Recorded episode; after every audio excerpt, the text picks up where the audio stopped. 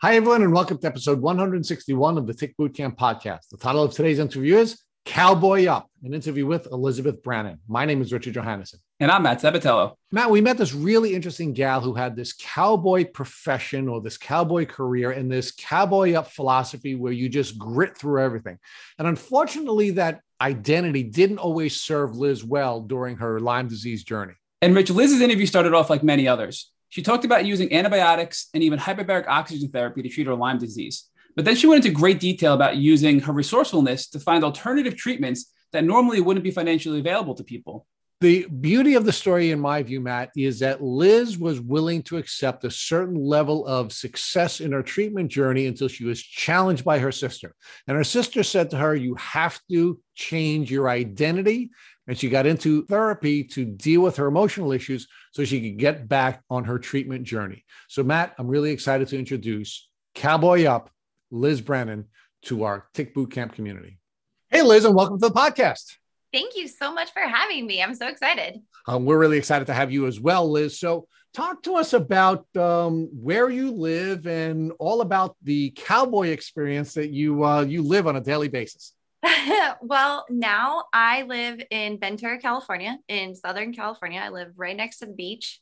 Um, takes me like 10 minutes to get to the surf and about 30 minutes to get to the mountains. Um, it's beautiful. I love it. I don't live a cowboy lifestyle so much anymore. Um, that is one of the things uh, Lyme has impacted um, on a day to day basis. Um, my folks used to lease a place up in Northern California, and we moved down here about seven, eight years ago. Um, but yeah, the the cowboy stuff on a daily basis in the in the old days used to start early in the morning and end late at night. so talk to us about cowboying and cowboying up. Uh, you know, Matt and I are from the East Coast. We don't know anything about cowboys, and in fact, we were kind of interested when we saw your uh, pre-question interview um, questionnaire. Uh, you were calling yourself a cowboy rather than a cow gal. So help us out with that. oh, okay. Um, well, I guess uh, when I was little, cowgirls, I just uh, associated it with people that wore like booty shorts or people that went to the county fair, you know, which is terrible. So I just adopted that term. Um, but my dad used to cowboy, and I use the term cowboy as opposed to a rancher because rancher is someone that, you know, owns cattle and works his ranch and his cattle that way. And my dad worked for someone else. Um, so cowboying, you take care of like what I used to do and what my dad used to do. You take care of beef cattle and you take care of the land that they um, live on and work on and and so yeah you you feed cows you doctor cattle you you calve them in the wintertime or the springtime um yeah you fix fence you all all the things so give us uh, uh, an idea of what your childhood was like during these times in northern california um, other than the cowboy experience yeah, so I had a really random childhood. Um, it was it was lovely, but uh, we bounced around a lot. So my dad used to be a cop um, in this county, in Ventura County. He worked for the sheriff's department as a SWAT cop, and um, he ended up getting uh, wounded in the Rodney King trials, and they retired him. And they were like, "Well, what do you what do you want to do?" And he had always worked with leather and been interested in in cowboying and all you know little boy dreams like that and so he ended up going to saddle making school and he became a saddle maker and um, after a couple of years of working that he got to the point where he felt like to become better craftsman he needed to use his tools every day so he started cowboying he got a job on a ranch in northeastern nevada and we moved up there when I was six. And I totally fell in love with that country, the Great Basin country. It's beautiful and gorgeous. A lot of people think uh, Nevada and the desert, they think it's ugly and barren and it's so it's not like maybe don't tell everybody that because then they'll want to go there but it's not it's full of a lot of beauty. And um oh that was a great i loved living in nevada as a kid. We had a i had a lot of freedom. Um i had two the neighbors that lived next to us that also worked on the ranch. They had two little boys and we were all homeschooled because we were so rural. And so we would all do our school and then we would book it just as fast as we could and pack our lunches and get on our horses and get out and we would just be gone all day. It was it was a great childhood. And I got bit by ticks then. Like I we always like after brandings and stuff on a long day, we would always have a tick check. Like there was never any um danger feeling about it. Like it was just like gross. Like moms are like, oh, that's gross, that's nasty. Let's make sure you don't have any ticks. and um so after so after dad cowboyed for a while he was actually shoeing a horse one day and he got in a discussion with someone and the consensus was that cowboys are stupid and it pissed him off so he quit and he decided to go back to university and we ended up moving to scotland where my mom's family is from and so we he packed us all up and we moved overseas and we did a lot of traveling while we were um, living in Europe. And for that, I am so incredibly thankful. was at the time, it seems like normal. It felt like normal, you know, day to day life when you're a kid. But looking back on it, it's like, oh, wow, that was really neat. Thank you, mom and dad. Um, and then we moved back to America. Um, we lived in the Midwest, taking care of my great grandpa during my high school years. And there, tons of ticks, like the Ozarks. Like I remember my sister and I pulling ticks off of ourselves and like counting like upwards of of 17 ticks at a time and being like, oh, that's disgusting, but never having any concept of what those nasty little buggers could possibly carry. and then after I graduated high school, I moved back to Northeastern Nevada. And that's when I started cowboying. And that's eventually where I got Lyme. So let's let's explore a couple of things. That was a lot. Sorry, yeah. I just like barfed my no, life on and you. it was and it was very very well done. And uh, and and I have so many questions that uh, you know that we're gonna have to walk it back a little bit. So the first thing that I would like to talk to you about is tick checking. You said that um, when you were both in Nevada as a young child and then later in your childhood, um, you were bitten by a lot of ticks, and part of your experience was tick checking. Talk to us about um, what a tick check looked like and how often you would do that, or your parents would have you do that during your childhood. Um, it was generally after times when we were in a different uh, different country, like with a lot of sagebrush, um, and out all day when they knew that we were running around with like, especially after like a branding, um, you're touching cattle, you're touching calves, and um, they can get on you. Or we were as kids when you're a kid and running around building forts and running around in the trees or whatever in the oak trees um, so they would tell us, you know, before your shower at night or your bath, strip down, make sure you check your armpits, your the crooks of your arms, your elbows, behind your knees. I remember them always saying, like, check behind your knees and behind your ears. Um, it wasn't necessarily always an everyday thing, but if there if we were in different country where they knew there were ticks, they would have us check. Now, when you say different country, you don't mean a foreign country. Yes, mean- sorry. I mean like yeah, we are riding through different country okay. miles now, rather than oceans. Now, when you were when you were working with the cattle, your concern was that the ticks would get from the cattle onto you. Yes, yes, eh. because well, you know, looking back at it now, we know the ticks can jump. How, how far can they jump? They can jump like three feet, right? Well, no, they can't jump. They can only walk on you, but they they don't jump. I feel like I feel like I see them as like these little bad guys wearing like you know suits, and they're like, "Wee! Didn't attack that one." no, no, six, six can't jump. That, that's let's let's let's disavow that. Uh, okay, so they they toddle off the cattle onto you. How's that? do, you, do, you, recall seeing ticks on cattle, either calves or, or, or cows? Um, as a kid, no, but as an adult, yeah, absolutely, and the horses and stuff. Okay. Now, when you found a tick on you, or your parents found a tick on you, what'd you do? I was just like, oh, that's disgusting. Pulled it off, smashed it, or flushed it down the toilet, and went on my way. Right. So there was no, there was no having the tick check. There, there was no having the tick tested to determine if there were any. Oh, Lord, no. We didn't know. Never even heard of Lyme disease. Okay. Um, I think we'd heard. I think we had heard of um, Rocky Mountain fever. A lot of fever, yeah. But but it wasn't still. It, I don't remember there ever being a feeling of fear or worry about that.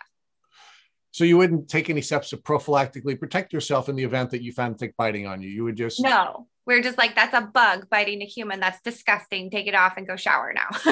okay. So just just so that I'm clear, so the purpose of doing tick checks during your childhood was just to find the ticks and remove them from you, not to take any steps to protect you from getting sick after the tick had bitten you. Exactly. Okay. So as part of your either cowboying experience or your ranching experience or as your in your educational experience at anywhere did you come to learn more about ticks and tick diseases so that you could protect yourself from these um, you know from these germs that could be spit into you?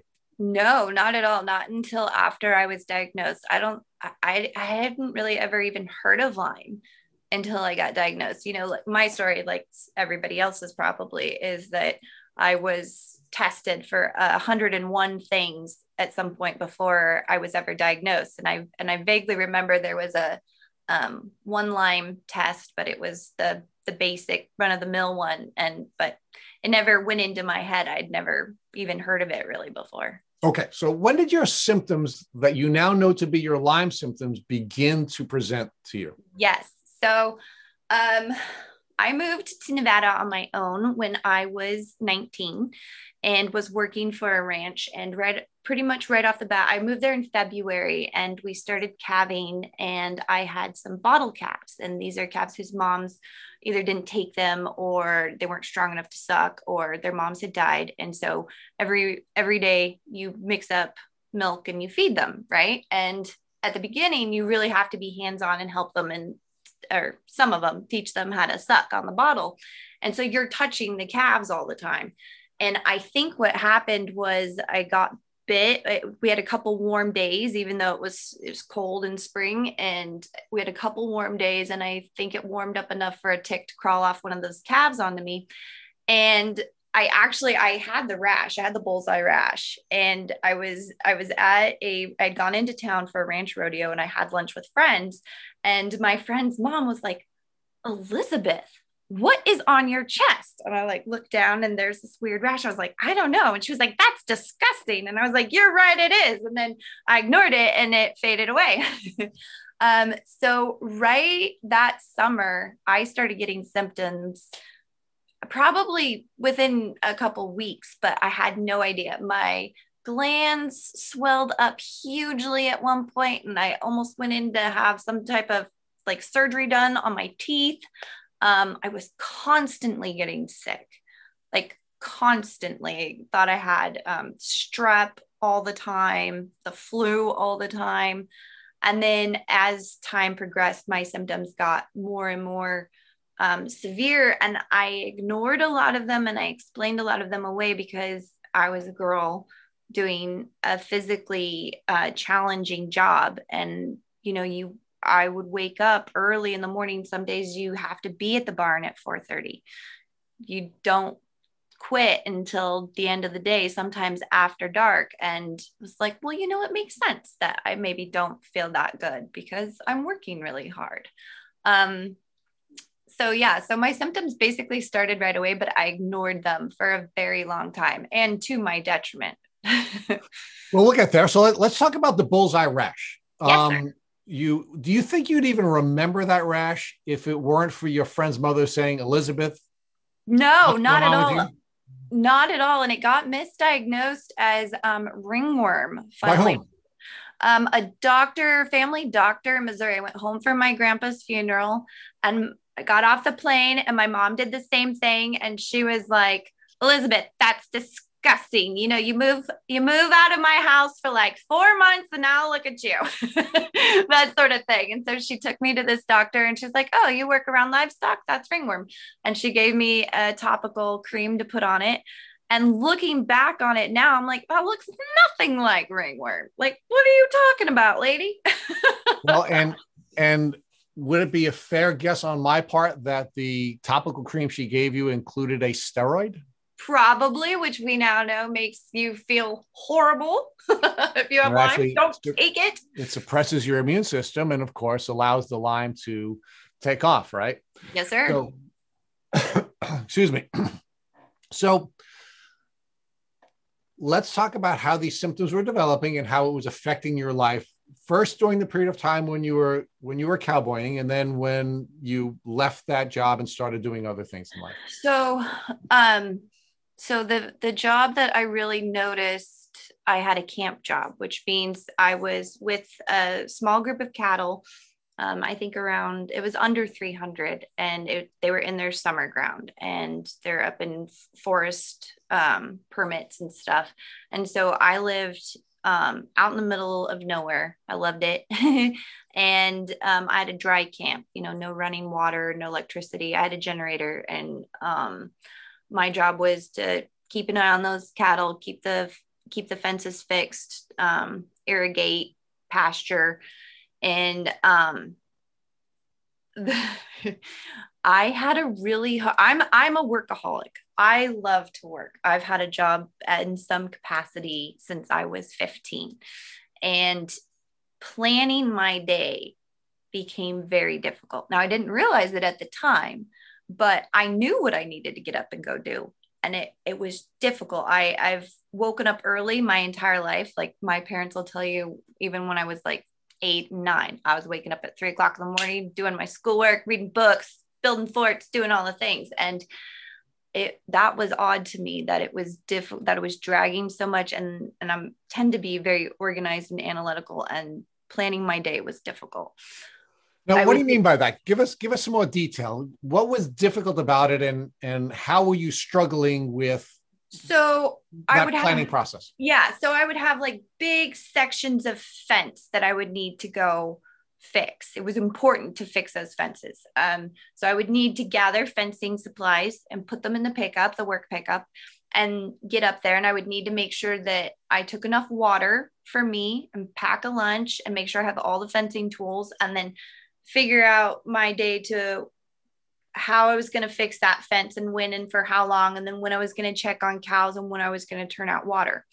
I wasn't aware that any any of that was difficult, but I knew something wasn't right because I kept messing the the structure of my days up. And I was struggling getting the things done that I needed to to the point where I know like looking back on it I know my boss must have thought I was just like goofing off and partying. And I and I wasn't. I was just you know that process of going from A to D when you have Lyme is very difficult and um, at that point I went to the ER several times because I thought I had um, I was having difficulty breathing. My little sister came would come and stay with me. We're very close, so she would come and stay with me for a month or so or a couple weeks. And at one point, she'll tell you that I was laying down and I I was asleep and I was breathing so slowly. She said at one point she like grabbed a little hand mirror, compact mirror that she had and held it up to my mouth to make sure that I was breathing. And she took me into the to the ER because I, I, couldn't breathe. And we thought maybe because um, one of the base camps, like when we went up to fix fence, there was an old house there that had been locked up and we could stay there overnight if we needed to. Um, Hanta virus from pack rats um, thought well possibly i had somehow gotten that and went to the er and they all basically laughed at me and were like there's nothing wrong with you. Go home. So um, between the time that you had your bullseye rash uh-huh. and the time that you were finally diagnosed with lyme disease how many times had you gone to doctors or hospitals um, to try to determine what was wrong with you? Oh i have no idea. Like it, it, it's it's over 20 uh, at least you know and i struggled too. I would have gone more but i was very rural for most of this time. And um getting a day off like i still needed to work. And so getting a day off all the time was was difficult and made me feel bad. I didn't want to constantly be asking for days off because i was already struggling doing my job and it wasn't fair to the rest of the crew to be a person short. Um yeah. So how else were your developing symptoms impacting your life? You described yep. for us that it was impacting your job and your capacity to perform tasks that you had easily performed before that. How else was was uh, the symptoms or how else were the symptoms impacting your life Well, looking back on it now, I can see just how it impacted everything my relationships, my um, just who I was. I, I couldn't stay awake past 7 30 at night. Like I, it was physically painful to be awake. You know, I just couldn't do it. And I had troubles waking up in the morning. And something I was actually thinking about the other day is I really love to cook. I enjoy cooking. Um, and I remember cooking dinner for my boyfriend and I at the time. And it just, it was, it was difficult. I don't think I could have pinpointed it, but timing, looking back on it now, I recognize the timing was really hard. And that was frustrating because this was something that I used to be good at. And it was a struggle now. Um, going to the grocery store was difficult. I would have to pull my pickup over on the way home and go to sleep um, I also didn't realize back then that fluorescent lights kill me. They mess with my eyes and they trigger my vertigo and my and once I get stressed about those things, it seems to bring on all these other symptoms. Um, so making decisions is difficult. So when you're at the grocery store trying to figure out what you need, those are all difficult things. Um, I, I did things like forget to fill up water to take with me back to my camp. Um, hello, living in a dry, dry camp. Water's pretty important, Elizabeth. um, uh, and and I was starting to forget my words, uh, have troubles recalling words at that point. Didn't realize it. Didn't know what was stressing me out about being around other people but it did. Um, I'm a bubbly, obnoxious human, and I will talk generally to anyone, but a, that was really impacting my ability to keep up with my friendships or m- me even wanting to go socialize and not knowing why. So, give us some more detail. How did the challenges that you were facing from your Lyme disease impact these relationships? Did you lose friends? Did you have conflict with friends? Did you feel like you were letting friends down? What was happening? Yeah, uh, at the time, because my job was um, so rural and I worked so much, everybody expected you um, to work hard and not see each other as much. But once I left cowboying and moved back in with my folks, then I really did notice um, friendships suffering because people think and, and, you know god love them like nothing on them because you don't understand until it happens to you but people tend to think you're a flake because when i say to someone i'm tired they it's their version of tired. My version of tired is to where it's physically painful for me to get up and get dressed. And if i did and by the time i got to where i was going to go I, I have no mental capacity to carry on a conversation with someone. Um, and so, yeah, the amount of times, you know, when I when I first moved back to California from Nevada, I used to get asked to compete in um, ranch ropings all the time. I don't anymore because the amount of times that I have had to at the last minute because I've had a flare up. I'm so sorry, I can't show up. People think you're a flake, and um, and and people don't always understand that even though you're friends and you love them, you don't always feel safe going to new situations because of it's just difficult with your vision problems and your memory. Like I know for me, I still really stress about meeting new people because when I get stressed, my word recall goes out the window. And that is just so embarrassing because you look like a normal person. I mean, you know, normal as, as normal does. Um, some of my friends will be like, I don't know, Liz, do you look that normal? But, you know, you look fine. And then you're struggling to find the word for lettuce for crying out loud. And they're like, is this person you know, stoned or drunk at 11 a.m., you know? So, um, yeah, it, it, definitely, and it impacted my relationship with my parents. I'm kind of jumping all over the place and I apologize. Just oh, yeah, you're doing very, you're doing very well. take me back whenever you need to. But, um, you know, I am a very independent type of person and I want to be able to take care of myself. And like, you know, the joke is that my first words were, I'll do it myself. and I was raised in a family that was, you know, we're not whiners. We don't whine. Like you buck up, you be quiet and rev oh, boy up. yeah, you yeah, you rub some dirt on it and keep going. No one cares. And that I mean, first of all, that ensured that I got chronic Lyme was me not wanting to whine and complain. And then well, let, us pause there. Let's pause yeah. there. So, why do you believe that your sort of cowboy up philosophy uh, caused you to get chronic Lyme disease, or ter- caused your chronic your acute Lyme disease to become chronic Lyme disease? Well, because I believe that if I had gone to someone who had recognized my rash or heard about any of the myriad of other symptoms that I had, and I had started on antibiotics then, that there was a there might have been a possibility because I was a very healthy person, very yeah, strong. Liz, I think you're being hard on yourself. You went to you went to a doctor when you had your Lyme rash and it was misdiagnosed. You went to about 19 other doctors before you were diagnosed and no yeah. one diagnosed you. So why do you why are you blaming yourself and this sort of cowboy up philosophy that you embody as the basis for for you getting sick? It sounds to me not that you failed yourself. It sounds like the medical community failed you. Well, because Richard, I have a tendency to blame myself for everything. That's why I'm working on it. Okay.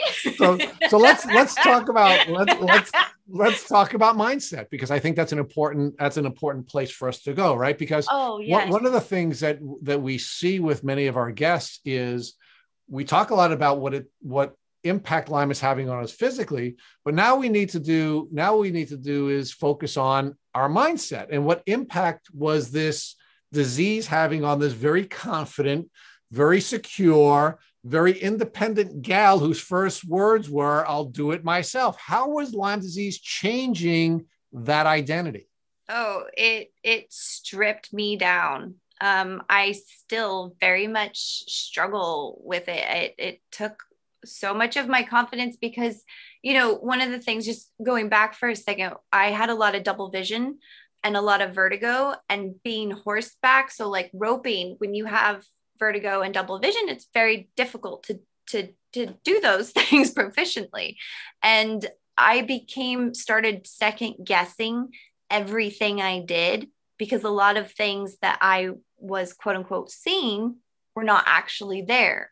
Or people would tell me that I had said things or done things or we talked about things I have no memory of doing. So I I started feeling like I couldn't trust myself. When you can't trust yourself and um, you feel like you know, and that is another thing that I really love. Um, I like to work out, always have, and that was something I loved about cowboying. Is when you get to a certain point um, physically, you just feel like you can't go anymore. You're done. You're gone. You're destroyed, but you can't stop. And you dig deep into your your mental fortitude and you decide to keep going and you find that other gear. I love that feeling. When you feel like you can't trust yourself to do that anymore you you do. You you lose a lot of or at least i lost a lot of self-confidence. And so i really started isolating. After i got diagnosed um, i think i also clung even though I wouldn't admit it to myself, I clung to the thought that one day in the future, I would just wake up and I would be old Liz. And I would be able to go back to my old life because that was everything I had always wanted and worked for as a child. And in my mind, it was just taken away. And there was no way that that could be my life. Like, no way. Um, it, it really shook everything in me because you know before i'd been good at school i, I love to read. Um, i write and um, like matt was mentioning there was times where i couldn't read. And have that like that's a part of my identity i guess when i think about myself is that i am a reader. I like to learn. And staring at this page full of squiggles that I have understood since I was four years old. And it didn't matter how many times I read them, not being able to comprehend what that page said, that really freaked me out. So, Liz, when did you finally get your Lyme disease diagnosis? Um, so I think it was 2009. Um, I finally had to quit cowboying. Uh, we were running uh, yearlings down off the mountain. They're long, hot, hard days. And I, I literally thought I was going to die. At this point, I was passing out horseback all the time. I was not doing well. And someone on the crew at the end of the day was like, rode up to me and he was like, Liz, you're blue. Are you okay? And I was like, no, I'm I'm not okay. Like I can't, I'm breathing, but I can't breathe. Like I, I'm not getting oxygen in. And I quit that night and I ended up just like randomly I had nowhere to go. I didn't know what to do. Like my job is very physical. If I couldn't be physical, what was I going to do? So I randomly just like flew home and my parents were very sweet and ended up moving me and like I just moved into my parents and um um that started a bunch of trying to figure out what the hell was wrong with me and they even they'll tell you like you were being so weird and acting so different than you had your entire life. The only thing we could figure was that you were drinking and doing drugs like you were hardcore partying partying. And meanwhile you know i'm just like sleeping in my bed trying to figure out how to get to school. Uh, we also decided well while we figure out what's wrong with you go to junior college for a while. Ah that sucked um, yeah. Um, so I, I went to several doctors like um, UC Davis and several places, like big respected places too. And um, finally, yeah, December, somebody that went to my parents' church had heard that I was struggling and she was like, Oh, she sounds like she has Lyme disease. And this lady had had um, Lyme disease for over 20 years. And she met with me in a coffee shop. And I cried the whole time from relief, which was horrible because uh, another big thing against, you know, not whining and complaining is you don't cry in public. And I cried in public. but hearing her story and hearing her go, no, you're not crazy. That's Lyme. And she set me up with my now doctor. And I um, got blood work done and I got a uh, what do you call it? Diagnosis when the doctor just listens to all your symptoms. I'm blanking on the word. Clinical. Right yeah, clinical. I got a clinical and a blood work diagnosis. So, how did you feel when you re- you finally received the answer to all of the health questions that you had up to that point? Oh, I was so excited. I was like, you've given me like this is yes this is something i can work with because everybody else you know i'd been told you know oh your blood sugar's just messed up. You're an attention seeking brat. You need to go to a like a psychologist and work on your issues. I was told i had ms um fibromyalgia like you know every, i think us Lymies we all very much share similarities that way that we're just they don't know what it is so they just throw a bunch of random stuff at us. And well and i know Lyme is called the great imitator for a reason. It mimics a lot of things. Um, but so i was just so excited because i'm very goal oriented and i thought well if you give me a diagnosis and i know what this is i will work my butt off and i'll be able to start feeling better. So so the gal who always had this grit that would cowboy up that would be able to fight through everything she now had a plan to fight through these challenges right Right. Yeah. So let's look back for a minute uh, before Matt starts to chat with you about uh, about your your your treatment plan, and remind us of all the things you lost from the time that you first started getting sick until the time that you were diagnosed. Well, um, I lost my freedom, and I lost my whole lifestyle that I'd worked hard. You know, horses are so important to me. I love them so much. And so part of the reason I love cowboying so much is because I get to use these horses and I have an entire day to train my colts. And um, had a, a little bit of skill of being good at that. Training the first 30 days on a horse makes sense to me and brings me so much joy.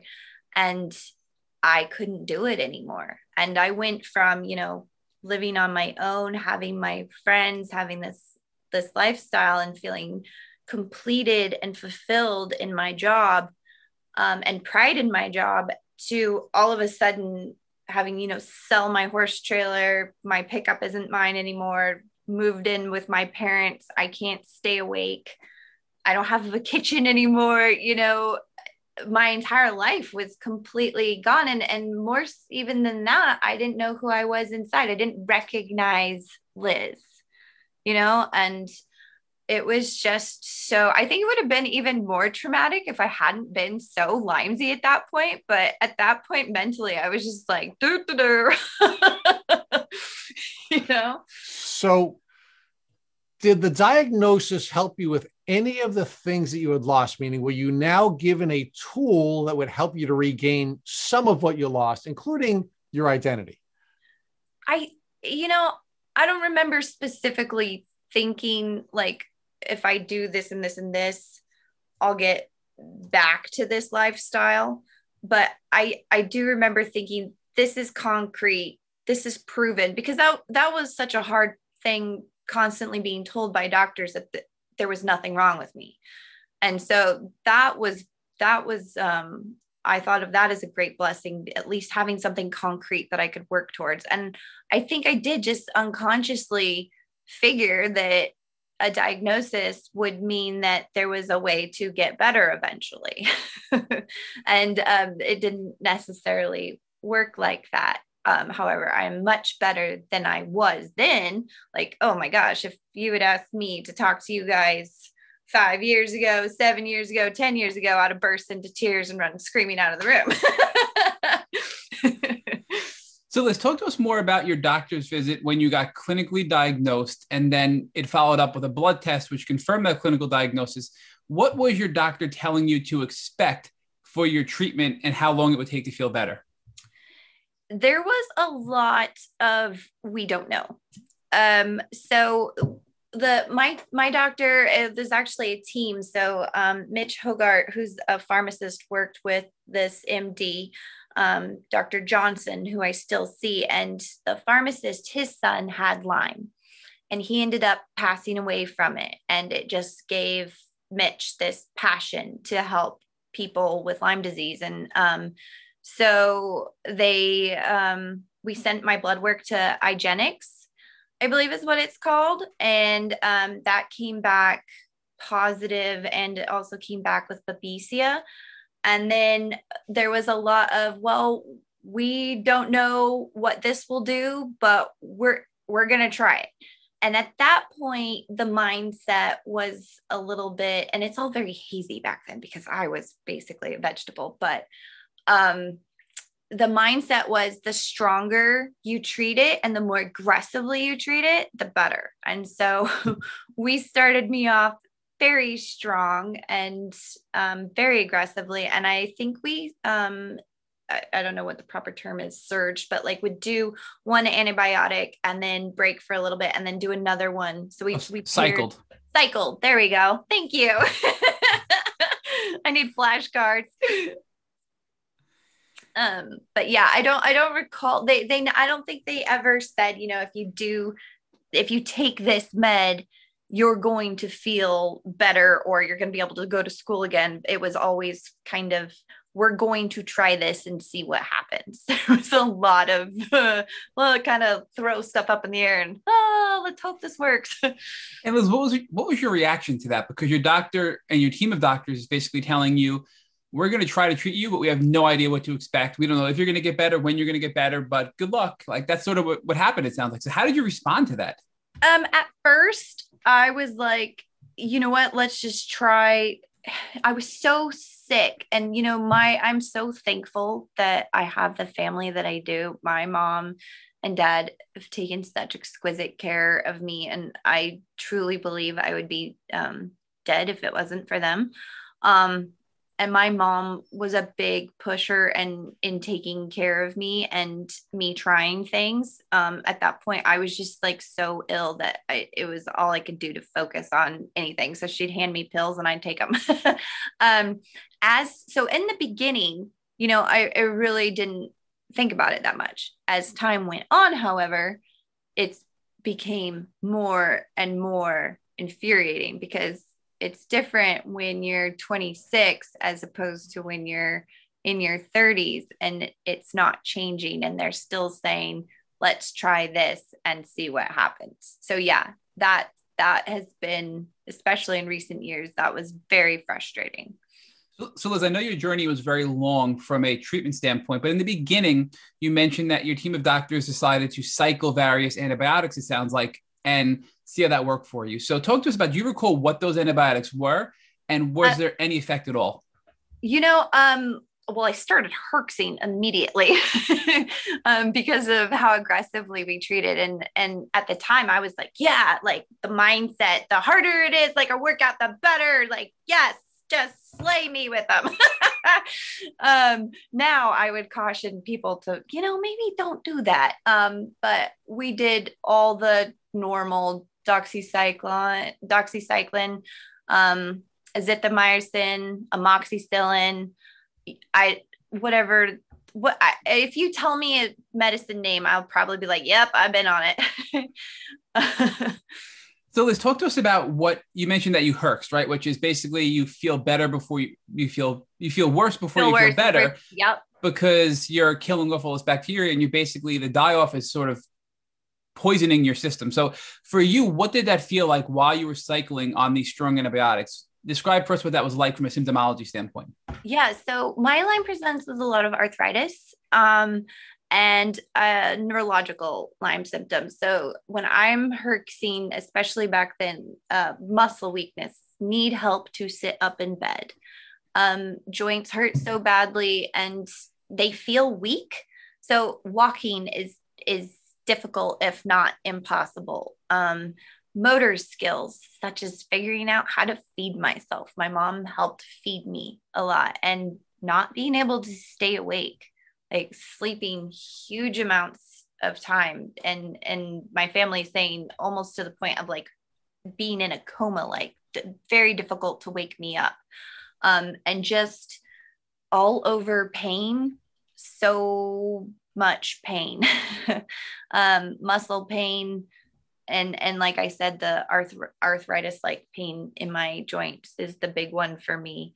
Um and vertigo as well the and you know i think i was in so much pain i didn't notice my vision problems as much. Um my pain on a day-to-day basis is much better now. Um so i have noticed in recent years i do have a lot of vision issues. Um sometimes everything just kind of goes all fuzzy and you're like oh you know i think i'll just sit here until i can see better So Liz, you're, you're the third guest in a row to talk about problems with vision due to Lyme disease. And we haven't explored that deeply with a lot of our guests because it hasn't been a common theme we've heard of a lot. And I myself had had vision issues early on in my journey as well. So talk to us about, in addition to it being blurry and then your vision coming back, what that's like. I- Is there anything else that happens? You ever lose vision in one eye versus the other? Is it just blurry and it comes back? Give us a little more detail about what your vision problems are like with Lyme disease. Yeah, you know, this is so interesting to me because you know, I don't think I really even have noticed or paid attention. I'm I'm really good at ignoring things I don't want to deal with. So if I am like I don't want to be sick, I'm just not going to pay attention to it. You know, in the beginning before I got diagnosed, I mentioned double vision. I I literally remember seeing two moons up in the sky and thinking, okay, this isn't Star Wars. I know this isn't right. There's something wrong with me. And uh, going to heal a calf one time actually and I should have not missed that shot. And but I was seeing two sets of calves and I didn't know which one to rope. And that is so unsettling, feeling like you're insane and crazy. Um, now I notice, um, especially if it's really bright, um, it makes it so that my vision just kind of shifts and I can't focus on anything. Everything goes blurry and then it's like a bright light comes and then stuff will just go away. Sometimes it's total blackness. That used to happen more. It would just like go so bright and then go black. Can't see anything. I have floaters a lot.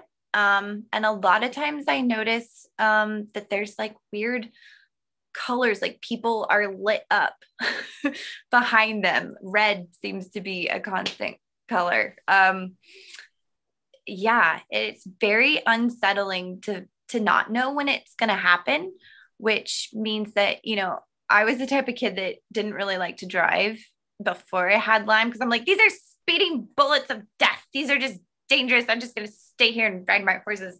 But now I really, I, it makes me nervous because I don't know necessarily when that's going to happen. And I don't always trust my, um, well, and I definitely don't t- trust my uh, distance judgment. I run into walls all the time. I'm like a walking comedian in our house. If if the TV doesn't work, just watch Liz. so I have to ask with all of these symptoms and and there, there had to be some sort of anxiety or fear that came along with these symptoms, not knowing when they'd pop up and how they'd impact your day-to-day life. Yes. So I did go through a period um, of several years of severe anxiety. Um, I would get horrible panic attacks. And you know, something that one of the things people don't always know that don't have Lyme or don't know someone that do that does have Lyme and are familiar with the symptoms is that sensory overload is a real thing. So um, someone else that is just sitting in your friend's house and visiting, they're just focusing on visiting with their friend. Meanwhile, you or I sitting there can hear the dishwasher going and the washing machine going, and it feels so freaking loud, and that's all you can focus on.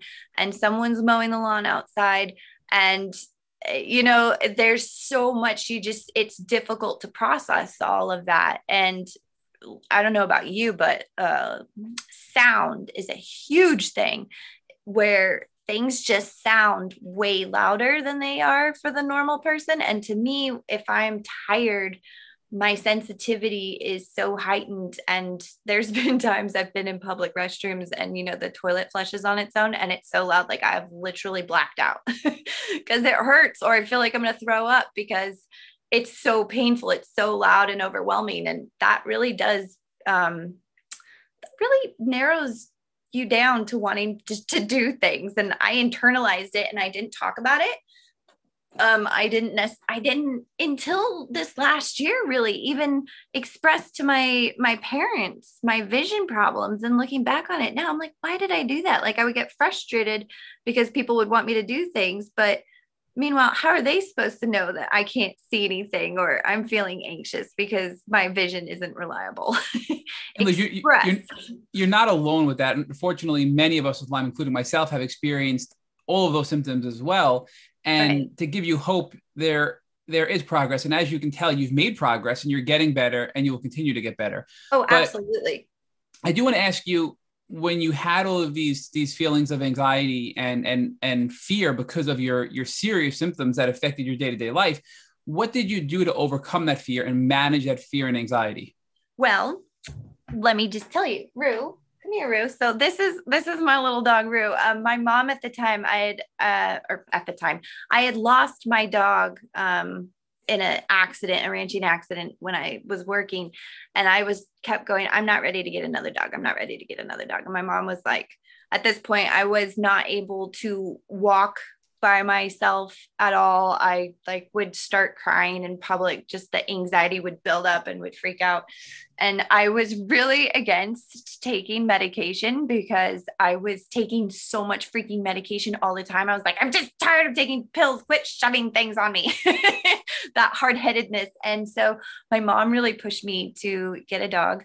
And we went and looked at this litter puppies and there were eight puppies and I picked them all up and I picked Rue up and she was just a little tiny peanut and I was so anxious and she just instantly laid her head down on my chest and I felt better and I put her down and I picked the other ones up and she did it again and Rue was such a comfort to me and helping me manage my anxiety during that time um, she is a terrier. She should not be comforting. She's insane. Um, but when I'm sick and when my anxiety ramps up, she knows before I do. And she'll just come and sit on my lap and she'll put her head on my chest. And I'm able to just kind of block out everything else that's going on with going on and focus on her and breathe with her. And that sounds so silly, but she helped me so much through those bad anxiety times and the pain. Liz, it doesn't sound silly at all. And and I want to ask, do you have any other tips? Because you, you mentioned a lot of different symptoms, physical symptoms, in addition to your anxiety and fear from, from these symptoms. But with, do you have any other tips for our listeners that helped you manage your physical symptoms like the vertigo and you know all of your vision and your hearing problems and all these wide ranging symptoms that you had yes so first of all i would say learn how to communicate if you are a Cretan like me and keep all of your emotions and things bottled up because being able to verbally express to the people that are around you, I don't feel good today. I'm maybe feeling a little anxious because I can't see very good or I'm in a lot of pain. Just vocalizing that now, because that's something I do very differently now that as opposed to like 10 years ago, that eases so much of that, just vocalizing that. And I would have poo pooed that years ago as like a new age crap, Liz, but it really does help. As far as physical, changing my diet, that helped so much. Um, you know, for me, processed foods kill me. Um, if I have MSG or there's there's some preservative in foods, like I can make pancakes at home and feel fine for, you know, I know food and symptoms build up over weeks, but I'll be fine.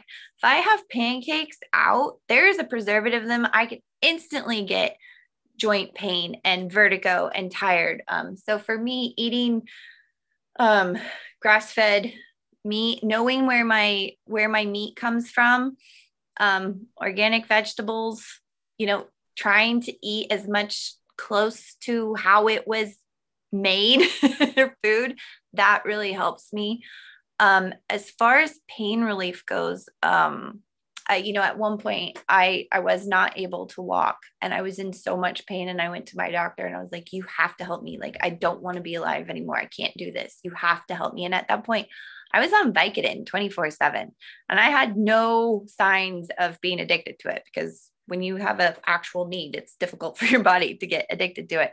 And um, he was like, Well, I can give you medical marijuana or Oxycontin. And I just didn't want to do either of those. And so when the pain would get really bad, I read some book um, about, gosh, what is it called? I'll have to I'll have to look it up and email it to you guys because it really helped me. He's a um, Indian from India, MD, and he utilizes Western and Eastern practices. And he talked about the importance of exercise. And so when the ba- the pain would get so bad, I thought I couldn't take it anymore. I'd get down on the floor and I'd stretch, or um, swim in the pool. And just even five minutes, even though it felt so horrible and it was difficult, just even five minutes of light stretching would help my pain so much. So food and exercise in in in careful specific amounts, not like going and doing a HIIT workout and destroying yourself because I have found that that just makes me feel worse. so Liz, we are firm believers and and many of our past guests have confirmed that light exercise, if possible, will help you with your pain and your symptoms. But we often get responses to that with, I am so sick, I can't even do basic, simple exercises or stretches. How would you respond to those people? Because we are firm believers like you, and we want to be able to help them and encourage them to be able to do basic stretches and techniques to help them feel better. Right. Yeah. So um, I can say, like, I, I probably don't know exactly how they feel, but I used to be bedridden, so I, I, get it. And if you can help, if you can get someone to help you um, to stretch in bed, you could you could just stay in bed, move your pillows out of the way, and um, you can easily Google, you know, extra stretching exercises to do in bed, or you could get like a um, uh, I'm drawing on a blank, what a, a band or something to put around your foot and your just band yeah exactly. There's all uh, a lot of ballet movements. I used to dance. I find i would do them in bed and it it even just a little bit will help and it hurts and you don't want to and this is going to be wildly unpopular and i would have strongly resisted if anybody had told me this years ago but i really had a victim mindset and i was like this just hurts and everything has been everything that i've ever loved in life has been taken away from me and I feel awful. Why do I also have to do the hard thing and move my body? Well, because you do. It sucks. I'm sorry. But after a little bit, when you strengthen that mental muscle of, yes, this is hard. I'm going to try it. it. You're, you're providing your body. There's something positive that you can do for yourself. I, I firmly believe that it really it really does help. And then you feel a little bit of pride too that you you can't maybe you can't feed yourself by golly but you did something good to take care of that body that's laying in that bed. And liz i think you hit on something really important right there. Another super important tip that many of us have the victim mentality and then we get stuck in these negative thought patterns and then that prohibits us from actually healing and making and taking the right steps to heal so how did you personally overcome that victim mindset that you had years ago to get to where you are today with an amazing positive attitude well I have, and my best friend is my little sister, and she is the most incredible amazing human I've ever met in my entire life. And um, she has had her own path and her own set of troubles. She's um, a domestic violence survivor, and she has um, dedicated her life to helping other survivors. And she um, is so strong. And basically, last year she was, she didn't say this exactly like this, but she's kind of like, Lizzie, are you kind of just like being a piece of shit human? like, pardon my French, but basically, are you just allowing yourself the easy road? And I was so angry. And I was like, I read all these, like, I've always read all these books on positive mindset. I believe in, I believe in being positive. I, I thought I was doing lip service though. I was saying all the things, but I don't think I was really believing it. And I was not looking inside honestly to how I actually was thinking. And when she said that, I was like, oh my gosh, yes, I am still in a victim mindset. I, I am being mad and upset that you know, I don't get to cowboy anymore and I can't go get a job randomly and work 12 hours a day. And having, uh, and then I got into therapy, which sounds, um, so like I, I think before I would have been like, oh, this person is like, go to therapy, great.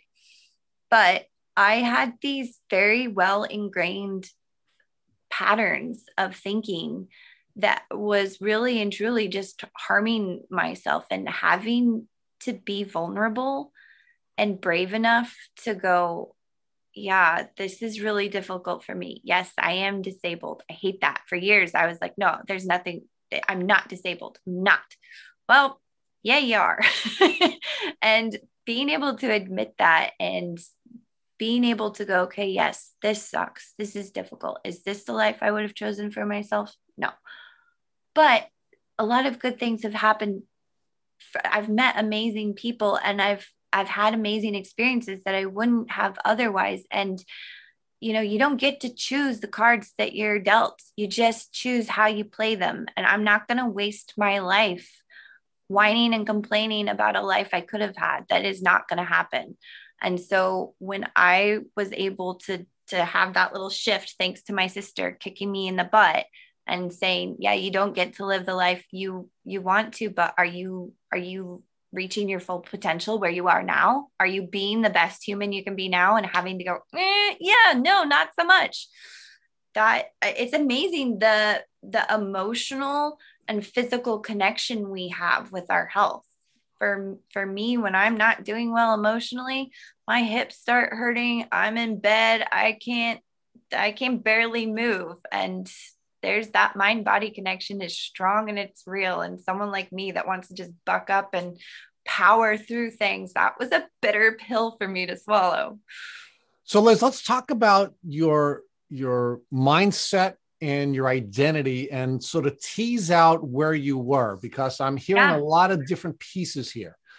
So, I was born blonde and I'm spastic, so I'm sure that's exciting for you. so, so what I what I'm what I'm wondering when your sister used her very blunt approach to challenging you and urging you to begin to focus on your mental health issues in addition to your physical health issues, um, was she helping you to identify an identity issue that you were having, meaning you are now identifying and sort of celebrating yourself as a victim? Or was she trying to help you identify that you had these self limiting beliefs that had been established? And these self limiting beliefs were having an impact on your ability to feel heal both emotionally and physically. Yes.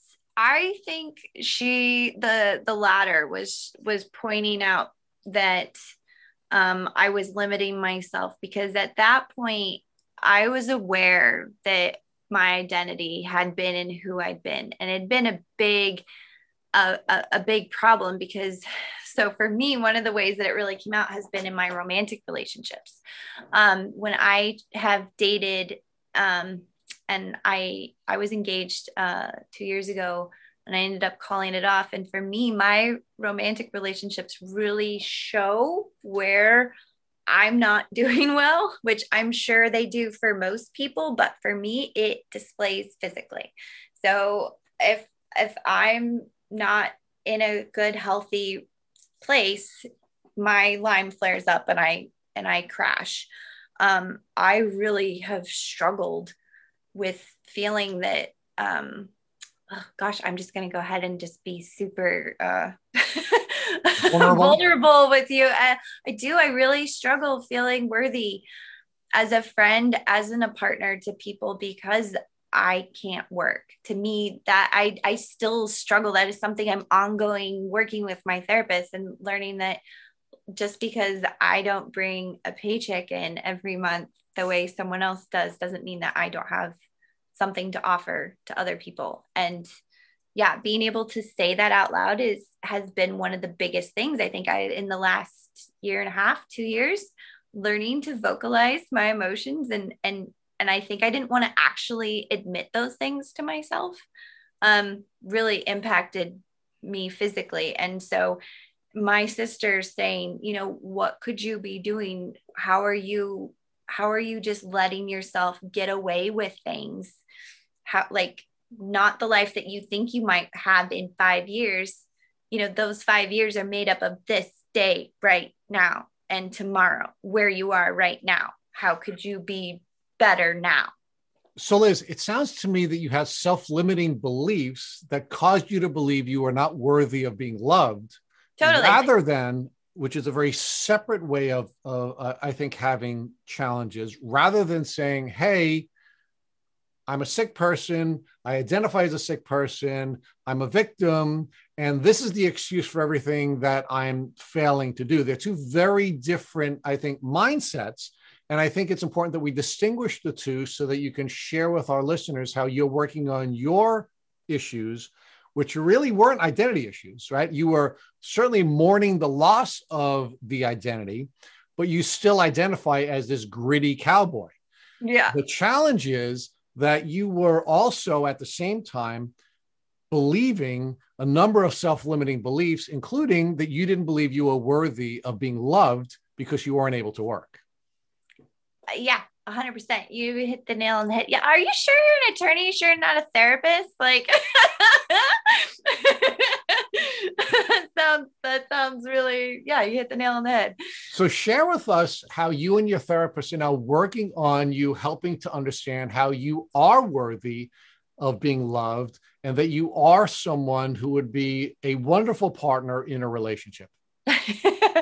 um, you know, one of the things is I am one of the things that's hard for me is because I'm so independent. I struggle with living with my parents, even though they're my best friends. It's hard when you're 30 and you're meeting new people and they ask you what you do and where you live. And I just, in the past, I like, I clog up and I don't know what to say and I freak out. And um, so one of the things that I'm working with my therapist is is learning just how to talk about it. For me, that's difficult. I have kept a lot of it private because I don't ever want people to think that I'm complaining. And you know, I think what you could also say is that I cared way too much what people think about me. I don't want them to think that I'm whining. I don't want them to think that I think I'm a victim.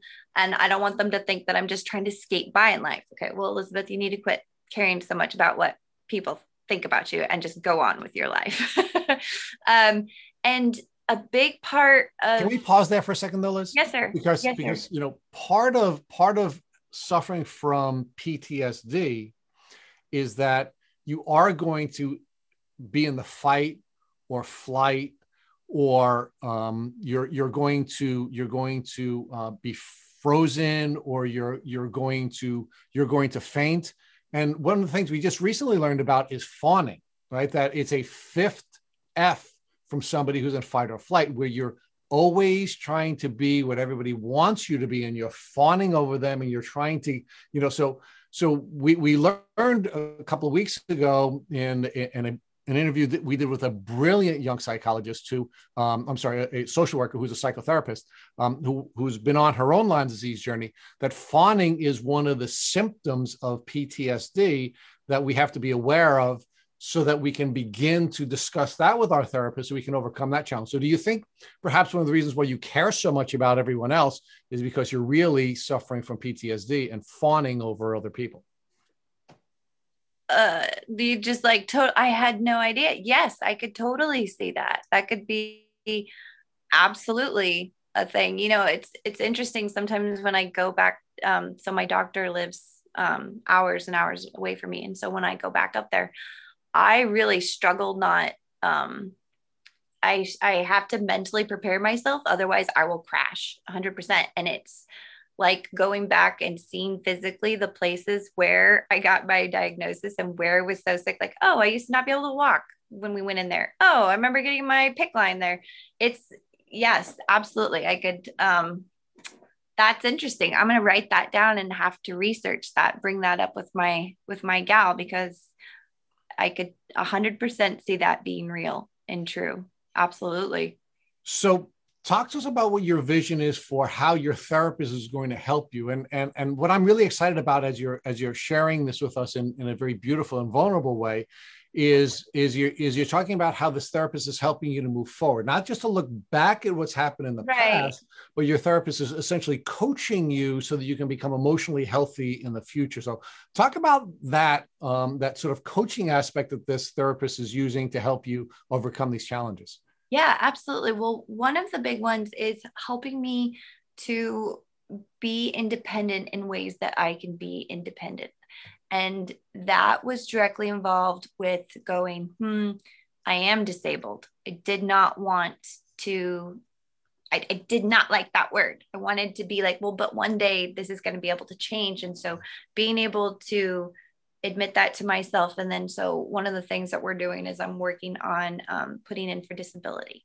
And that would be, that'll be a way in the future for me to be more financially independent and um, we do a lot of work with checking in with mind body connection. And so when I, I tend to get upset and store things and the anxiety comes and I brace up and hold my breath like a like a young horse we do a lot she's teaching me that when those things come when those moments come to to take a moment and to do deep breathing, which sounds so fruity. I know, like my dad is a military brat kid, like all of this stuff. If I had heard years ago, but like, oh my gosh, this girl, but it works and it has helped. And learning to, you know, another thing that I did, I joined, I, I participated in a nine week therapy group therapy session with um, it was it was a small group just for women and for women who have chronic pain and chronic illnesses.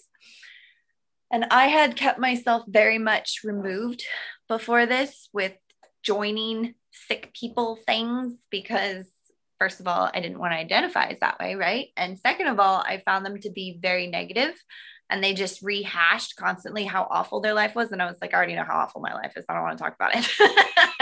Um, but that group therapy um, process over nine weeks was so huge for me. I believe in starting to to move forward because I learned that the things that I felt and the things that I experienced with my body and doctors was not individual to me. It is very common and helped me feel part of um, will feel part of a group and feel seen. And that is when I started learning how to vocalize. Yes, I am sick. Yes, I have needs that are different than, than the normal 30, 30 33 year old. That does not make me needy. Have, yeah, being able to, to, to learn myself and then to be able to vocalize that having needs and being needy are two different things. Um, so there's been a lot of um, yeah, just simply vocalization, Richard, which sounds stupid. but for me, like being able to say things out loud takes a lot of the power away, I believe. You see, and, and that's why I, I don't, I don't think it, I have to challenge you on that. I don't think it sounds stupid at all. I think it's exactly what you described. You take the power away once you articulate it. And it also puts you in a position where you can begin to advocate for yourself advocate to let people know what you need, right? Yes. Because people with Lyme disease are in most cases unique in the community and that people don't know exactly what your needs are. And part of that is because you know lyme presents with so many with so much diversity right?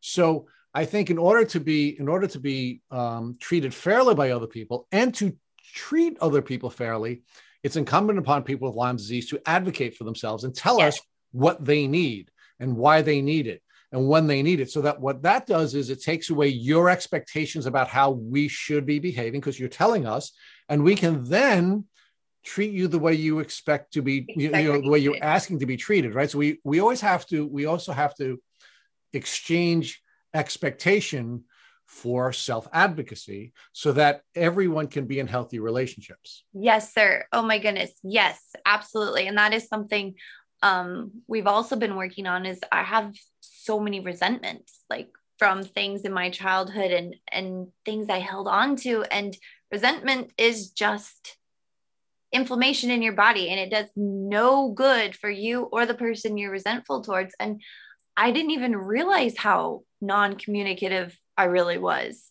And I had a I, I could suggest to people that are have Lyme you know my my mom is my caretaker when I'm ill and and you know when you're together all the time there's a lot of things that happen. And we went to a therapist as a family and talked about you know like what are your boundaries now for living? What are what are the things that like we don't understand? There's so much that they didn't understand even after eight ten years of living with me and seeing me writhing in pain like because i simply did not communicate to them what i needed and in my own twisted self self-centered victim mindset. And just thought they should have figured it out. Well, well but let me challenge you on that for a second right? Because I, I don't think it was self-centered and i don't think it was twisted. I think it was you holding on to your former identity as the cowboy right? So the cowboy grits through everything. The cowboy fights through everything. So the cowboy doesn't allow anyone to know that she's not feeling well. And because you were holding on to that identity you weren't communicating your needs to the people who loved you and wanted to help you. So that's not being selfish or self centered. That's being someone who had a very powerful identity that she now has to let go of. And, and I can see that you're doing that. What I'm a little anxious about, however, is that you make sure you replace the old cowboy identity with a new healthy identity and not with the identity that you're most concerned about, which is the victim's identity. And that that's what makes me concerned about some of the group activities where you're with a lot of other people who are sort of saying the same things. Right. they're holding on to their they're holding on to the false belief pattern that they're a victim. And and, and it's and and the reason they're they're now answering the question about why they're not worthy of love is that they have this disease. So we have to, you know, I just want to urge you yes. to be really cautious to make sure that when you go through this process of replacing the old identity that you were holding on to, that you don't replace it with an unhealthy identity, which will then, of course, make it even more difficult for you to heal.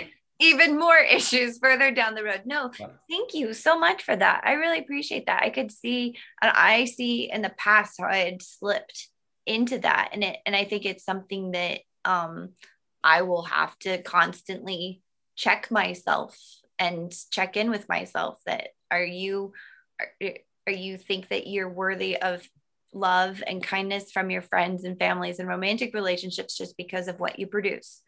No that's, that's not how that works. And it's interesting how we are so hard on ourselves because i would never feel that way about anybody else any of the people that i love. Of course i don't care what they do. Right so, but, but part of that is because our mind is is a dated um, set of software that is constantly triggering you know because of our because of our experience con- constantly uh, triggering our survival software right and because it's triggering our survival survival so- software and we're now looking for danger which may or may not exist we Yes. then start to have these these thoughts, right? Oh yes, I can tell you've been to therapy too. Yes, and and and creating the new the new pathways. It's amazing to me. Um, talking with my therapist about how um our brain will do things in order to protect us, and it it protected us at that moment, but continually doing that is not actually good for us. It's actually hurting us in the in the long run. And so putting forth the effort, and it's hard like for me just communicating. Like i'm a woman i should know how to communicate but it's difficult for me. My first instinct anytime there's conflict or if i'm like anything even let's say with my sister and i don't feel well and there's miscommunication my first instinct is because it feels safe is to soul up and stop talking and it doesn't matter whatever makes you happy I, i'm fine. I'm fine. I don't need to talk about it. Well that just ends up making me feel worse. And it's difficult for me to learn to center myself, breathe, stay present, and talk about what just happened. And it's really hard. And especially the first couple times, I was like, this is not worth it. This, I don't care what anybody says, how much better I'm going to be. This is not worth it. It's always worth it. It's it's always been worth it. It has been difficult and I have cried and felt uncomfortable and hated it and it has been worth it. And it gets easier the more you do it because the brain is plastic and it picks up new things. It does. So, so what, so what we're going to urge you to do is replace your old identity, which is a really beautiful and powerful and admirable identity, with another beautiful and powerful identity. Is one of the things that Matt and I have been working on, and we call it the Lyme boss. Okay. We want you to be a Lyme boss. We want you to be someone who owns her Lyme, who's who's going to defeat the suffering that she's that she's uh, that she's been caused by Lyme, who's going to self advocate and who's going to defeat this and believe she's going to defeat this. You are not a victim. You are somebody who has Lyme disease and who's going to defeat this by advocating for herself. What do you Yes. think about that?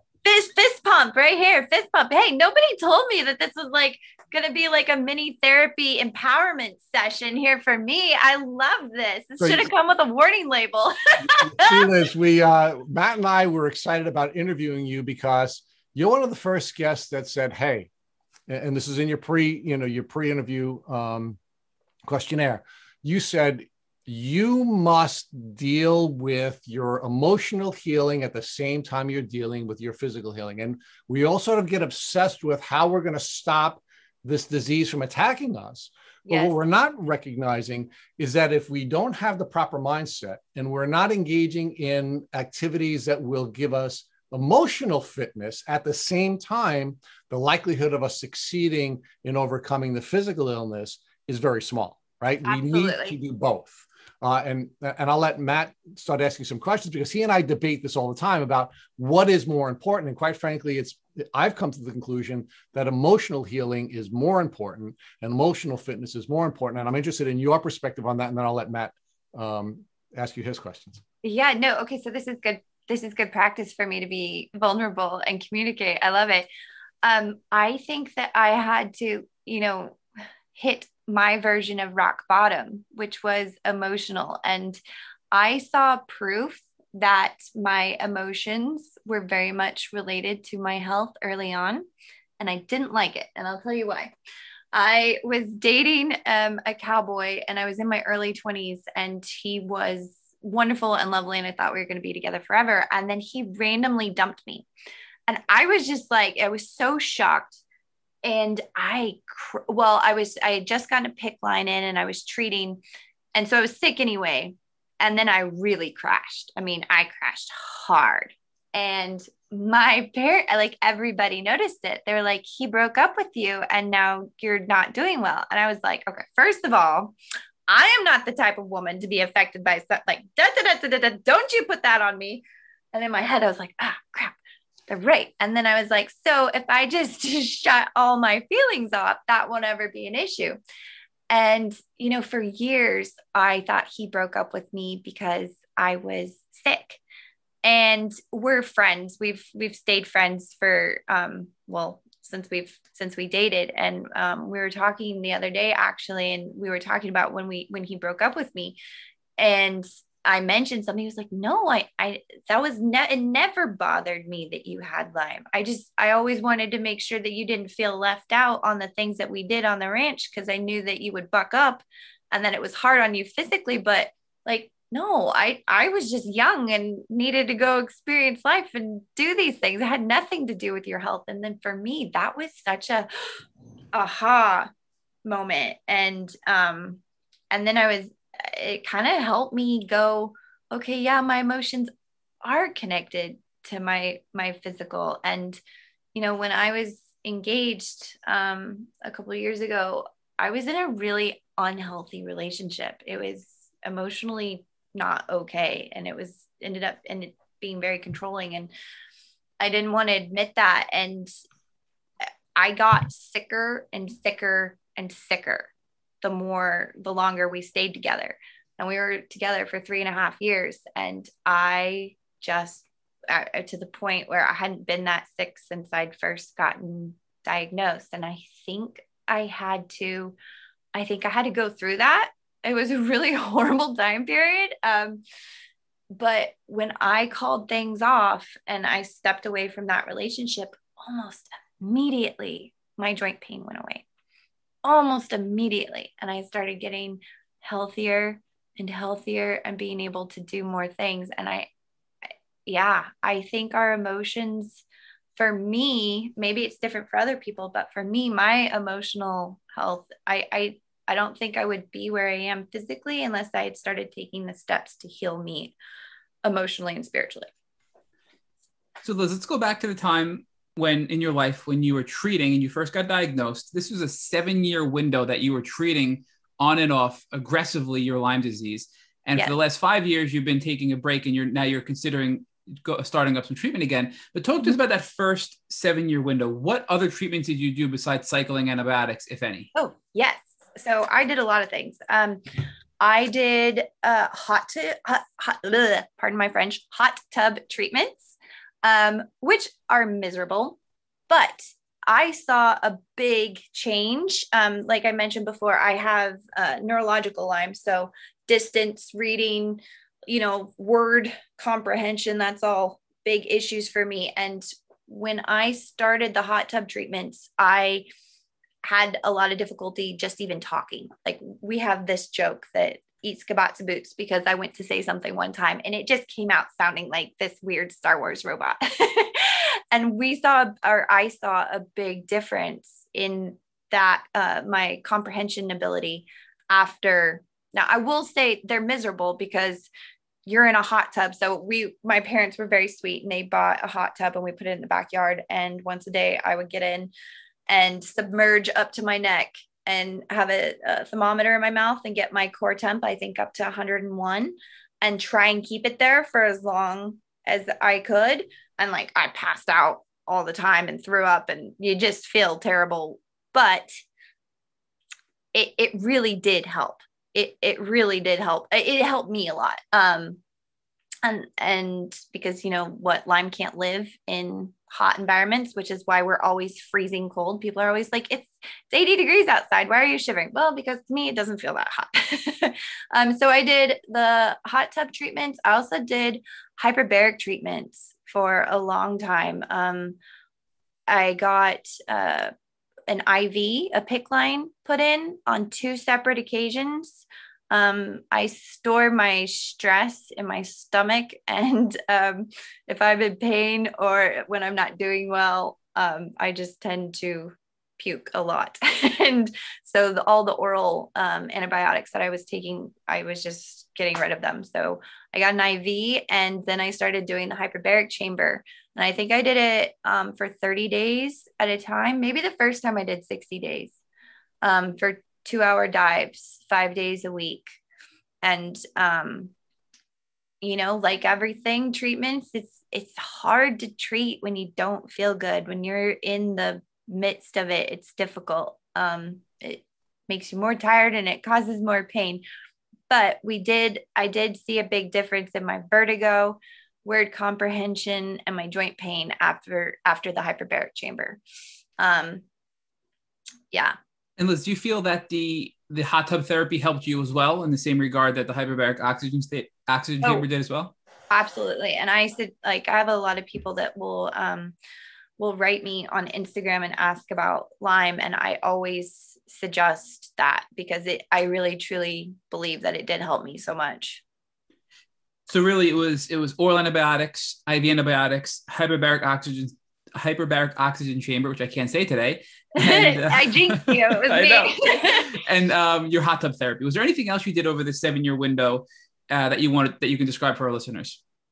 Um, I did a lot of. I, I feel like I did a bazillion different things. Um, I did a lot of things looking for pain relief um, because my joint pain was so strong. So I don't know it was necessarily necessarily a cure um, or treatment plan wise, but I did Bowen therapy for a long time, which is really weird. Like you basically go in and they do these little tiny half circle movements on your body, and you're like, that does nothing, but it it helped me pain wise. Um, you know, I also I just remembered I did do a brief um, bout with a Chinese medicine doctor situation.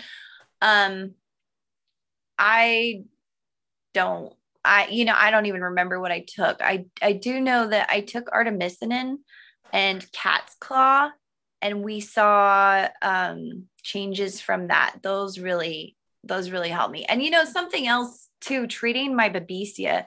We haven't really talked about how the um, co-infection goes hand in hand with your actual Lyme and um you re- in my experience you can't really get over one until you're working on the other. And so a lot of my lyme symptoms helped when i treated i think i used mepron um, for my babesia. Um, but yeah food like diet exercise saunas dry saunas infrared saunas um, did the saunas help you? It depends on my mental condition and how I am. Um, when I was in, when I was engaged and I was not doing well, um, I started trying to do infrared sauna again, and it would just, I would feel worse. It would just make me feel more tired. Now I feel fantastic. It's good. It helps. Um, I mean, I feel that it does. Um, so for me, it's very dependent upon how I'm doing. so I'm going to ask you a pretty hard question here, Liz. If you yes. to look back in that seven year window, yeah, what tip, hack, recommendation can you give to our listeners who are in the throes of Lyme and treating it aggressively that can either help them heal or even help them manage the symptoms while treating? Get a therapist and deal with your food issues and and move your body because for, for me not being able to express how traumatic the whole thing was of getting sick if if i had like looking like i believe that everything happens for a reason okay? And i i don't regret my story at all. But if i could go back and change it learning how to access how i was feeling and what was going on with me and being able to ex- express that to people and and the fear of what people would think of me with my quote unquote weird symptoms that would have saved me so much pain. And also, I mean, food, we don't, we don't, I, I go through periods like I'm a foodie and I like to go out occasionally and have some margaritas and I love to eat a pizza. You've never shown me a pizza that I don't like. However, if I eat a pizza every single day and drink a whole pitcher of margarita, I'm not going to feel so good. And sometimes that just really pisses me off that I was not like every other 25 year old and I couldn't just go out there and party like everybody else. But I can't. I mean, I can, but I'll feel like, you know, crap for.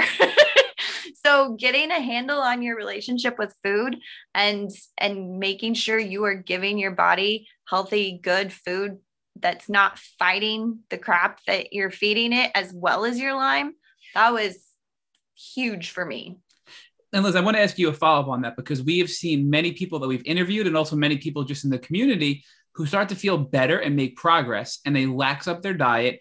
They stay up late, they drink horrible foods, they drink alcohol, and then they have a crash. So yep. clearly, you've recognized that you should not be doing that because you want to continue to heal and make positive direction instead of going backwards. So, what advice would you give to those who think that as they start to feel better, they can loosen up their diet and start to eat things that they know are not good for them and that they know will create inflammation and make them feel worse? Well, you're probably just going to have to learn it the hard way. I mean, I did because for me, it felt like every part of my life was um, so controlled and it felt impacted by, and, and, you know, and my darling family would see these things easily and would would see the things and the cause and the effect and i wasn't always willing to. And then so they would say things and i'd be like oh my gosh i'm an adult and you're telling me don't eat this like oh my gosh leave me alone i'm going to eat whatever i want.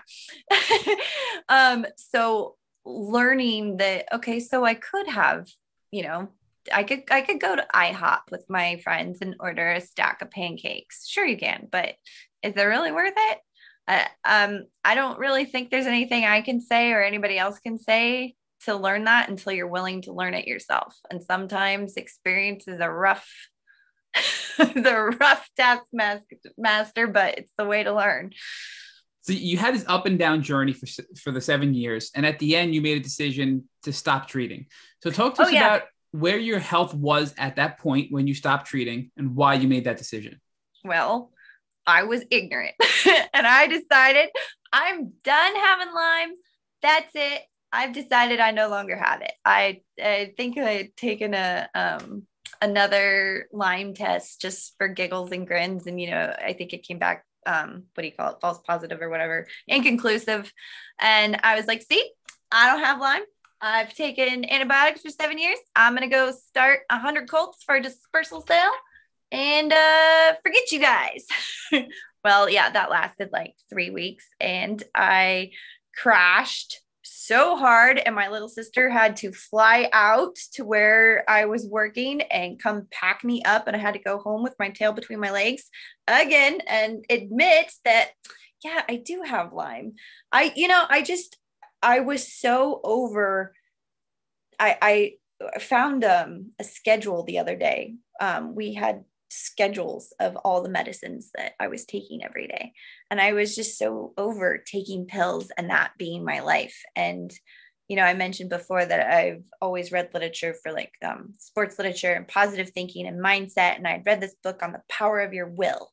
And they gave an example of this guy that had cancer and they gave him, like, you're not going to live. And he put his mind to it and he lived and he cured himself. And I was like, I'm going to do this I'm just gonna try as hard as I can and do it. Like, yes, yeah, even grit your teeth and bear down. And that just um yeah, just pure I- ignorance, I guess. Uh, Matt, like I just decided I'm over it, and it just really it was a painful learning experience for me. well, Bill, is how were you feeling when you stopped before you left and then had your crash? Were you feeling better from the treatment that you received? You know, I was feeling better compared to like you know I could walk, I could, I was feeling more comfortable driving.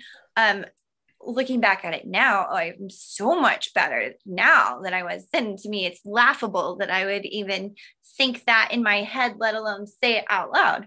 Um, but you know, I could, the pain was less, so I could manage it. It was still, it was still there. And I, obviously my decision making was not fantastic. Um, and I wasn't, and I was still so worried about what other people thought. Um, the job, I wasn't able to say, hey, I need to be able to take this and this day off. I can't work this much for here, or I just wanted to prove that I could. So I did as much as I could, which helped me crash even more. Oh, and funnily enough, um, I think, uh, Richard, weren't you saying when you got bit by a tick, your physical reaction to seeing it you just physically freaked out. I uh, found a tick on me and I, oh, wow. It was like the floor fell out of my feet. I, I couldn't breathe. I like, I think like my vision completely disappeared for a second. I was scared to touch it because uh, in my mind, it's like even, even the saliva I could, which, you know, it had already bit me, like calm down, Liz but yeah i started shaking i had to i was i was getting ready to get into the shower and i just like had to sit down on the floor and because i was going to fall down was the tick um, biting you or was it just crawling on you it had bit me I pulled it off. I kept it. and kept it. what once you panicked and once you got you know through that, did you do anything? Did you follow up with the doctor? What were your steps taken for that tick bite, if any? Yep. So I called the doctor. Well, and I called my mom, and I I remember I was so scared to tell her because you know she's she had both feet firmly rooted in reality. She's like, "What are you doing? Yes, you do have Lyme. You're gonna go start hundred horses in the summertime. You can't do that." I mean, she didn't really actually say those things, but I know she was thinking them. I was so scared to tell her that I've been bit by another tick, and she was so fantastic. And we um got a hold of my doctor and had um a prescription sent over to the pharmacy near me and went and picked up, I think it was a azithromycin. I think so, started with an A, amoxicillin or zith, something. And I did a um, a treatment of uh, I think 30 days just to be careful um, and paid attention to if there were any rashes and um, but I crashed several weeks after that.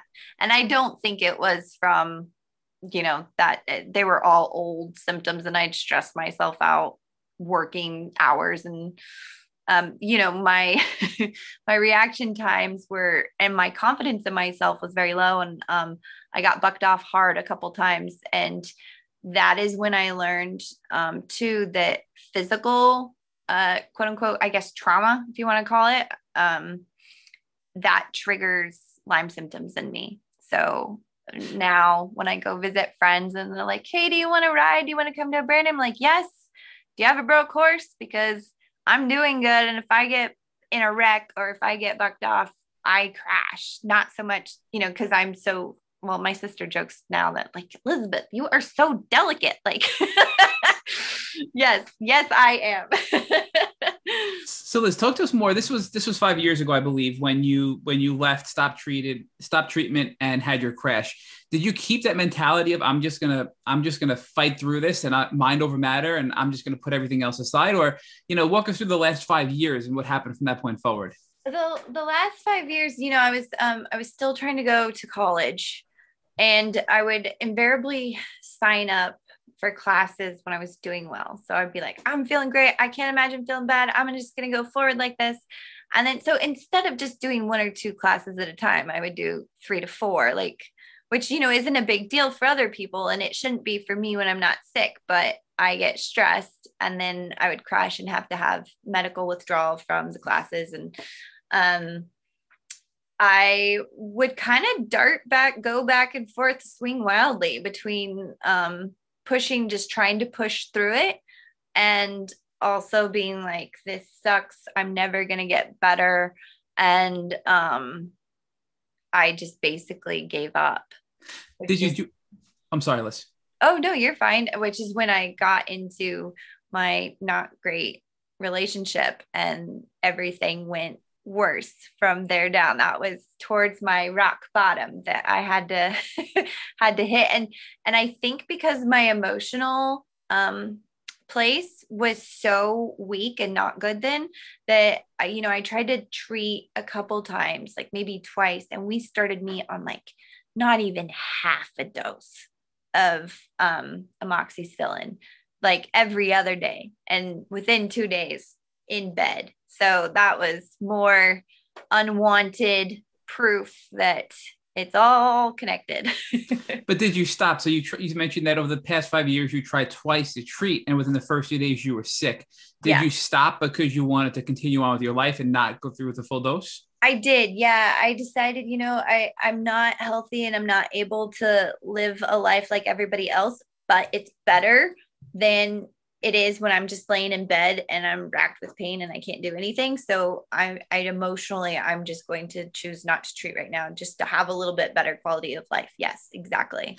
I did so choose to it sounds like you know that you knew that you had Lyme and Babesia still, but you yes. made some major gains over that that seven year window, and you were just saying, you know what, I'm gonna I'm gonna live with this, even though I've only I've only improved, you know, maybe half of what I could. You just accepted that and tried to keep pushing on and kept having crash after crash after crash, and it sounds like now you're exploring additional treatment to continue on and push your healing journey to the max and get into remission yeah that's that's one of the reasons too for choosing to like work on who I am as a person because I know that the stronger I am emotionally and the better I'm able to handle hard things that come my way, my body's able to physically do it. Cause I don't know about you guys, but uh, whenever, um, if you, if you guys have flare ups, especially when it goes to my joint pain and stuff, I have this brief moment of panic where I'm like, I don't want to go back there. I don't want to go back there. I don't want to go back there. You know, like just instant fear. And so me learning how to go through that and and get stronger at knowing, okay, this is this is a moment in time. It will get better. It's okay. Yes. Um, there are other treatment things I'm or other treatments I'm wanting to explore and try. And you know, that old devil angel on your shoulder thing it's hard for me. I don't know if other people um, experience this but for me it's hard because people that love you and a little bit of yourself like have this hope that this is going to be the treatment that makes you better. And then even though you tell yourself you're not going to hope you kind of do and then it you know you're you're not the same person that you were 12 years ago and it doesn't always go through and there's that disappointment. So, me learning how to handle um, treating and the mental game for that for me, I don't know about you guys, or if maybe I'm just like, oh, no, no, I for sure relate to that. Do you? Yes. Yeah. So how do you how do you deal with that when you're treating? You know, I I lean on my faith a lot. Um, I don't really share this often, but I you know I without my faith I wouldn't I don't know how I would have gotten through my journey. Um, so yeah. I, I lean on my faith and and pray a lot when I'm when I'm really struggling with my health yeah that's yeah that's amazing so Liz, I, I, think one of the things I'd recommend is rather than focusing on the outcome, you should focus on, uh, you should come up with a model and determine whether the model is working for you. And if the model doesn't work for you, then you find another model, and then you find another model, and you find another model. But if you if you focus on the outcome and your inability to achieve the outcome, then of course you're always going to be hard on yourself and critical on yourself uh, of yourself. So you certainly should be setting remission as the outcome that you're seeking, but then you need to focus on coming up with a model that you're going to use to determine whether or not it's going to work. And what I really like about what you just said was when the antibiotics were not working for you, you stopped them. And I think that's healthy if you're stopping them because the signal that you're getting from your body is that it's not working. But then what you have to do is you have to pivot over to the next pivot to the next, proto- to the next protocol. Maybe, for example, you would look into you know Dr. Rawls and his herbal protocols and the tools that he offers and see how they work for you.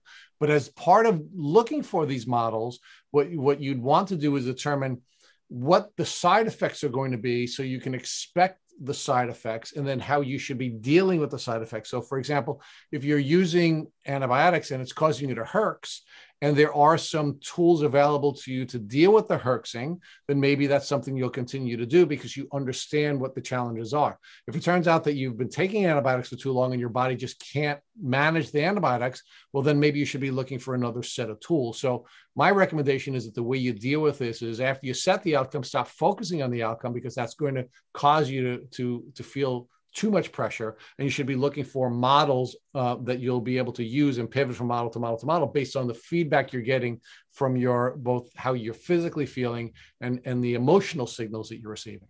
Yeah. Oh my gosh you're brilliant. You should like have a podcast or something. That's a great idea. No seriously why didn't i think of that? Like yeah don't focus on the outcome. When you're busy learning something new or like okay so i like to fish. When you're fishing you're not focusing on what it's going to be like to catch the fish. You're you're focusing on your cast and where your bait's going and all of that. Oh my gosh you just helped me so much. That's brilliant. I'm going to do that. So Thank i want to re- i want to recommend to you and to our listeners um, a great book written by an author named tim Gallwey entitled the inner game of tennis. And he spends a lot oh, of time talking yeah. about talking about outcome versus uh, versus um, you know uh, models for uh, models for healing. And of course, he he wrote this book in the context of athletics, but it actually applies to everything that we want to do in life. Yeah, you know, I remember my dad um, reading that and talking about it. Absolutely, I will have to go back and revisit that. So, Liz, I, I'm sorry. I also want to recommend to you and our listeners a brilliant podcast that was done. I think in, it was a six or seven episode podcast done by Michael Lewis entitled uh, Against the Rules. And it's actually season two. And he spends a lot of time talking about coaching and this process of establishing outcomes, looking for models, pivoting from models, without having any judgment in in this process. So, um, you know, Michael Lewis is actually uh, a big fan of Tim Gallwey in the inner game of tennis, and he actually developed a podcast around it. So there may be two resources that you may want to look into, and our listeners may want to uh, look into as well. Absolutely, I will do that. Okay, so I'm such a dork. Has anybody seen Friends? You know the episode where they're moving the. Every time you say pivot, that's all pivot. I can think about is Ross screaming pivot, pivot. That's what I'm gonna do now. I'm gonna like call up that image for treating it. I'm just gonna be like pivot, Liz. yes so we'll now we'll now call it the Friends framework. Yes, yes, I love that. Patent that. Put your name on that. so I have one final question for you, Liz, before uh, Rich takes you on on the the tail end part of your journey. Yes, and sir. even though you're talking about starting up treatment again, you clearly have made some major progress in your healing journey. So give us an assessment of how you're feeling today with your health and where you see yourself going in the future. Um, okay. So from where I am today, when I just look back, just even three years ago, I, I feel like I'm a totally um, different person.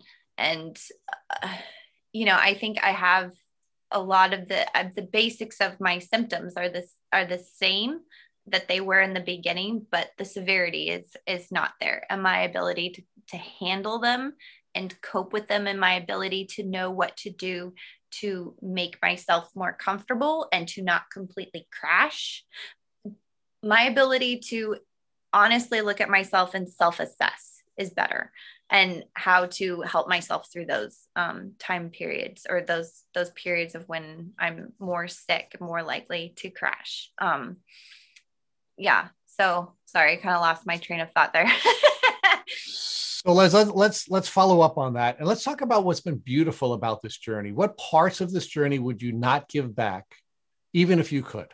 Oh, the the people that I've met along the way. Um, my sister is a um, a musician and a singer, and through I traveled with her for a little bit, and through a lot of her career, I've come into contact with so many people who are hurting and have their own stories and their own similarities and a lot of them with lyme. And the amount of people with grace and resilient spirits that i have met who have impacted me and my decision to get up another day and to try i i wouldn't change wouldn't change that for the world. And you know, this is something also too that I probably wouldn't have admitted to myself within several years ago, but I loved cowboying so much and um, I, I was good enough with my horses. I don't think I would have ever stopped.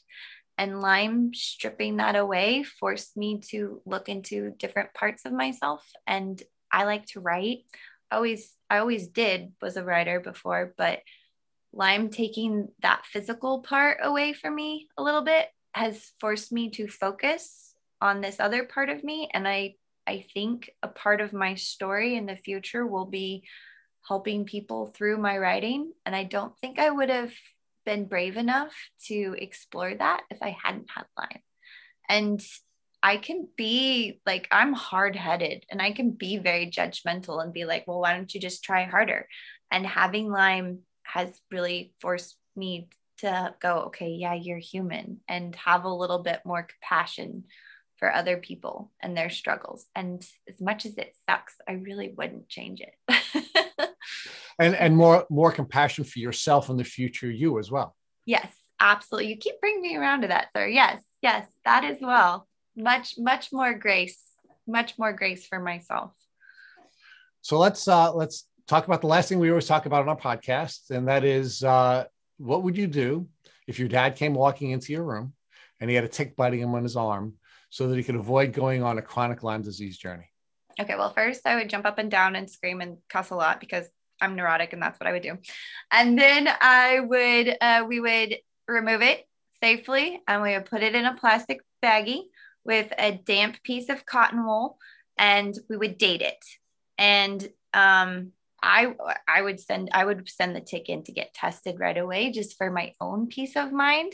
And um, I would suggest him getting on antibiotics immediately, whether he's showing symptoms or not. I know a lot of people are like, oh, if you if you come up sick within, you know, 10 to 30 days, then start treatment. You might as well just do treatment now. Why not? It's not going to hurt anything.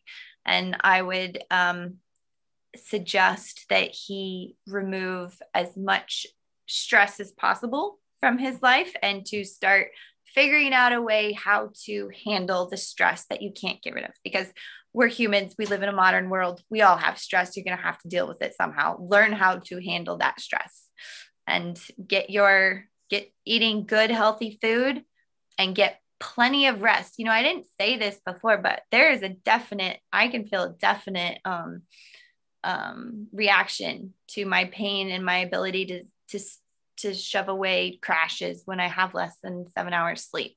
And good, healthy sleep is, I think, so important for healing and fighting off that possible infection. So that's what I would say. Thank you for listening to the Tick Bootcamp interview with our guest, Elizabeth Brannon. To our listeners, we have a call to action. First, if you'd like to learn more about Elizabeth Brannon and her Lyme disease journey, please visit her Instagram page at Elizabeth A. Brannon. Second, if you enjoyed this episode of the Tick Bootcamp podcast, please share it with your friends by using the social media buttons you see at the bottom of our post. Third, Tick Bootcamp has created a Tick Bite blueprint that has been inspired by the information that has been shared with us by past podcast guests. We urge you to visit our website at www.tickbootcamp.com to view the blueprint. Please note we would appreciate any input or any improvements you would like to share with us. Fourth, don't forget to subscribe to this podcast on iTunes, Google Podcasts, or Spotify to get your automatic episode updates of our Tick Bootcamp podcast. And finally, please take a minute to leave us an honest review or rating on iTunes and or our website. Thank you for listening.